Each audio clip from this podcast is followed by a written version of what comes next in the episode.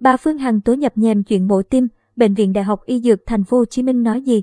Mới đây, bà Nguyễn Phương Hằng livestream nêu tên một số bệnh viện ở Thành phố Hồ Chí Minh nhập nhằng khi sử dụng quỹ trái tim Hằng Hữu của vợ chồng bà.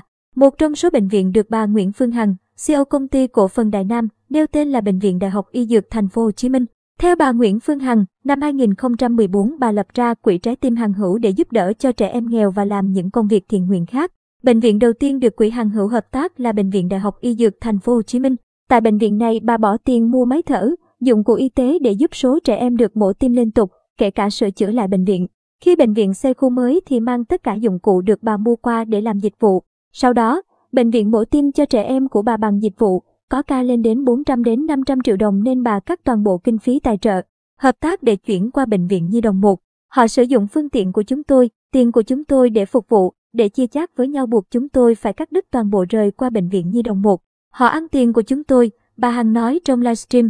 Trước những cáo buộc của bà Nguyễn Phương Hằng, trả lời vê tê xê News, đại diện truyền thông Bệnh viện Đại học Y Dược Thành phố Hồ Chí Minh cho biết, bệnh viện đã nắm thông tin. Phát biểu của bà Hằng chỉ là từ một phía, bệnh viện đang xem xét và sẽ phản hồi sau.